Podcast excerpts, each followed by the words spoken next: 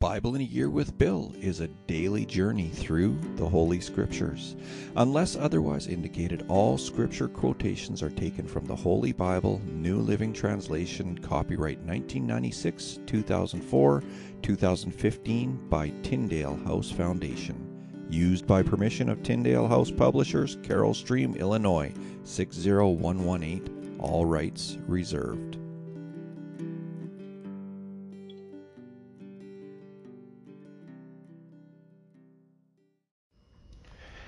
Today is October 31st. We're on day 304 of Bible in a Year with Bill. Thank you for joining me today.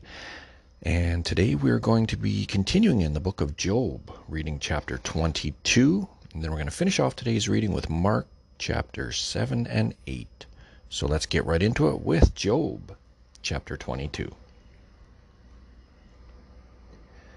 Then Eliphaz the Temanite replied, can a person do anything to help God? Can even a wise person be helpful to him? Is it any advantage to the Almighty if you are righteous? Would it be any gain to him if you were perfect? Is it because you're so pious that he accuses you and brings judgment against you? No, it's because of your wickedness. There's no limit to your sins. For example, you must have lent money to your friend and demanded clothing as security. Yes, you stripped him to the bone. You must have refused water for the thirsty and food for the hungry. You probably think the land belongs to the powerful and only the privileged have a right to it. You must have sent widows away empty handed and crushed the hopes of orphans. That is why you are surrounded by traps and tremble from sudden fears. That is why you cannot see in the darkness and waves of water cover you.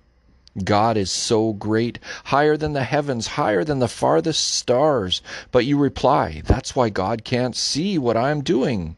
How can he judge through the thick darkness? For thick clouds swirl about him and he cannot see us. He is way up there walking on the vault of heaven. Will you continue on the old paths where evil people have walked? They were snatched away in the prime of life, the foundations of their lives washed away, for they said to God, Leave us alone. What can the Almighty do to us? Yet He was the one who filled their homes with good things. So I will have nothing to do with that kind of thinking. The righteous will be happy to see the wicked destroyed, and the innocent will laugh in contempt. They will say, See how our enemies have been destroyed. The last of them have been consumed in the fire. Submit to God, and you will have peace. Then things will go well for you. Listen to his instructions and store them in your heart. If you return to the Almighty, you will be restored. So clean up your life. If you give up your lust for money and throw your precious gold into the river, the Almighty Himself will be your treasure. He will be your precious silver. Then you will take delight in the Almighty and look up to God. You will pray to Him, and He will hear you and you will fulfill your vows to him. You will succeed in whatever you choose to do, and light will shine on the road ahead of you. If people are in trouble and, and you say, Help them, God will save them. Even sinners will be rescued. They will be rescued because your hands are pure.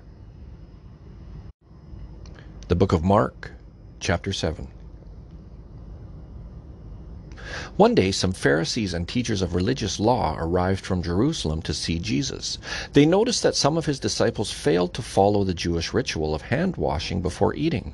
The Jews, especially the Pharisees, do not eat until they have poured water over their cupped hands, as required by their ancient traditions. Similarly, they don't eat anything from the market until they immerse their hands in water. This is but one of many traditions they have clung to, such as their ceremonial washing of cups, pitchers, and kettles. So the Pharisees and teachers of religious law asked him, Why don't your disciples follow our age old tradition? They eat without first performing the hand washing ceremony. Jesus replied, You hypocrites! Isaiah was right when he prophesied about you, for he wrote, These people honor me with their lips, but their hearts are far from me. Their worship is a farce, for they teach man made ideas as commands from God. For you ignore God's law and substitute your own tradition. Then he said, You skillfully sidestep God's law in order to hold on to your own tradition. For instance, Moses gave you this law from God Honor your father and mother, and anyone who speaks disrespectfully of father or mother must be put to death. But you say it is all right for people to say to their parents, Sorry, I can't help you, for I have vowed to give to God what I would have given to you. In this way, you let them disregard their needy parents, and so you cancel the Word of God in order to hand down your own tradition. And this is only one example among many others. Then Jesus called to the crowd to come and hear. All of you listen, he said, and try to understand. It's not what goes into your body that defiles you. You are defiled by what comes from your heart. Then Jesus went into a house to get away from the crowd, and his disciples asked him what he meant by the parable he had just used. Don't you understand either? he asked. Can't you see that the food you put into your body cannot defile you? Food doesn't go into your heart, but only passes through the stomach and then goes into the sewer. By saying this, he declared that every kind of food is acceptable in God's eyes. And then he added, It is what comes from inside that defiles you. For from within, out of a person's heart, come evil thoughts, sexual immorality, theft, murder, adultery, greed, wickedness, deceit, lustful desires, envy, slander, pride, and foolishness. All these vile things come from within. They are not what defile, or they are what defile you. Then Jesus left Galilee and went north to the region of Tyre. He didn't want anyone to know which house he was staying in, but he couldn't keep it a secret. Right away, a woman who had heard about him came and fell at his feet. Her little girl was possessed by an evil spirit, and she begged him to cast out the demon from her daughter. Since she was a Gentile born in Syria and Phoenicia, Jesus told her, First, I should feed the chil- children, my own family, the Jews. It isn't right to take food from the children and throw it to the dogs. She replied, That's true, Lord, but even the dogs under the table are allowed to eat the scraps from the children's plates. Good answer, he said. Now go home, for the demon has left your daughter. And when she arrived home, she found her little girl lying quietly in bed, and the demon was gone. Jesus left Tyre and went up to Sidon before going back to the Sea of Galilee and the region of the Ten Towns. A deaf man with a speech impediment was brought to him, and the people begged Jesus to lay his hands on the man to heal him. Jesus led him away from the crowd so they could be alone. He put his fingers into the man's ears. Then, spitting on his own fingers, he touched the man's tongue. Looking up to heaven, he sighed and said, Ephphatha, which means, Be opened. Instantly the man could hear perfectly, and his tongue was freed so he could speak plainly. Jesus told the crowd not to tell anyone, but the more he told them not to, the more they spread the news. They were completely amazed and said again and again, Everything he does is wonderful. He even makes the deaf to hear and gives speech to those who cannot speak. Mark chapter 8 about this time, another large crowd had gathered, and the people ran out of food again. Jesus called his disciples and told them, I feel sorry for these people. They have been here with me for three days, and they have nothing left to eat. If I send them home hungry, they will faint along the way, for some of them have come a long distance. His disciples replied, How are we supposed to find enough food to feed them out here in the wilderness? Jesus asked, How much bread do you have? Seven loaves, they replied. So Jesus told all the people to sit down on the ground. Then he took the seven loaves, thanked God for them, and broke them into pieces. He gave them to his disciples, who distributed the bread to the crowd. A few small fish were found too. So Jesus also blessed these and told the disciples to distribute them. They ate as much as they wanted. Afterward, the disciples picked up seven large baskets of leftover food. There were about 4,000 men in the crowd that day, and Jesus sent them home after they had eaten. Immediately after this, he got into a boat with his disciples and crossed over to the region of Dalmanutha. When the Pharisees heard that Jesus had arrived, they came and started to argue with him. Testing him, they demanded that he show them a miraculous sign from heaven to prove his authority. When he heard this, he sighed deeply in his spirit and said, Why do these people keep demanding a miraculous sign? I tell you the truth, I will not give this generation any such sign. So he got back into the boat and left them and he crossed to the other side of the lake. But the disciples had forgotten to bring any food. They had only one loaf of bread with them in the boat. As they were crossing the lake, Jesus warned them, Watch out! Beware of the yeast of the Pharisees and of Herod. At this, they began to argue with each other because they hadn't brought any bread. Jesus knew what they were saying, so he said, Why are you arguing about having no bread? Don't you know or understand even yet? Are your hearts too hard to take it in? You have eyes, can't you see? You have ears, can't you hear? Don't you remember anything at all when I fed the five thousand with five loaves of bread? How many baskets of leftovers did you pick up afterward? Twelve, they said.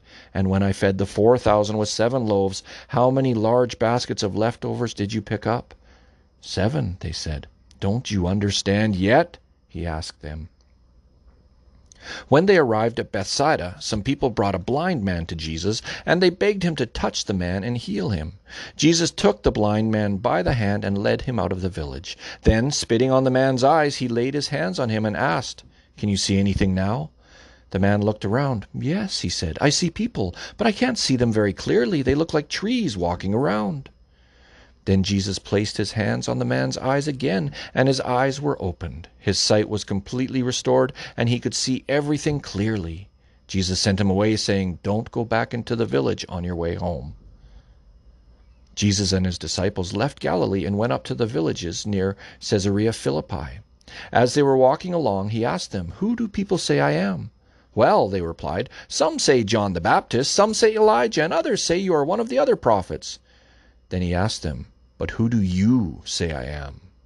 Peter replied, You are the Messiah. But Jesus warned them not to tell anyone about him. Then Jesus began to tell them that the Son of Man must suffer many terrible things and be rejected by the elders, the leading priests, and the teachers of religious law. He would be killed, but three days later he would rise from the dead. As soon as he talked about this openly with his disciples, Peter took him aside and began to reprimand him for saying such things. Jesus turned around and looked at his disciples, then reprimanded Peter. Get away from me, Satan, he said. You are seeing things merely from a human point of view, not from God's. Then, calling the crowd to join his disciples, he said, If any of you wants to be my follower, you must give up your own way, take up your cross, and follow me. If you try to hang on to your life, you will lose it. But if you give up your life for my sake and for the sake of the good news, you will save it. And what do you benefit if you gain the whole world but lose your own soul? Is anything worth more than your soul? If anyone is ashamed of me and my message in these adulterous and sinful days, the Son of Man will be ashamed of that person when he returns in the glory of his Father with the holy angels. And so, Heavenly Father, I pray that you would bless the reading of your word today. Thank you for your word. And you know, as I was reading verse 38 there, it says, If anyone is ashamed of me and my message in these adulterous and sinful days. The Son of Man will be ashamed of that person when he returns in the glory of his Father with the holy angels. We are living in very adulterous and sinful days. I pray that I won't be ashamed, that I will always speak boldly of who Jesus is. Anyway, my friends, thank you for joining me today on Bible in a Year with Bill. I hope to see you all tomorrow. Take care now.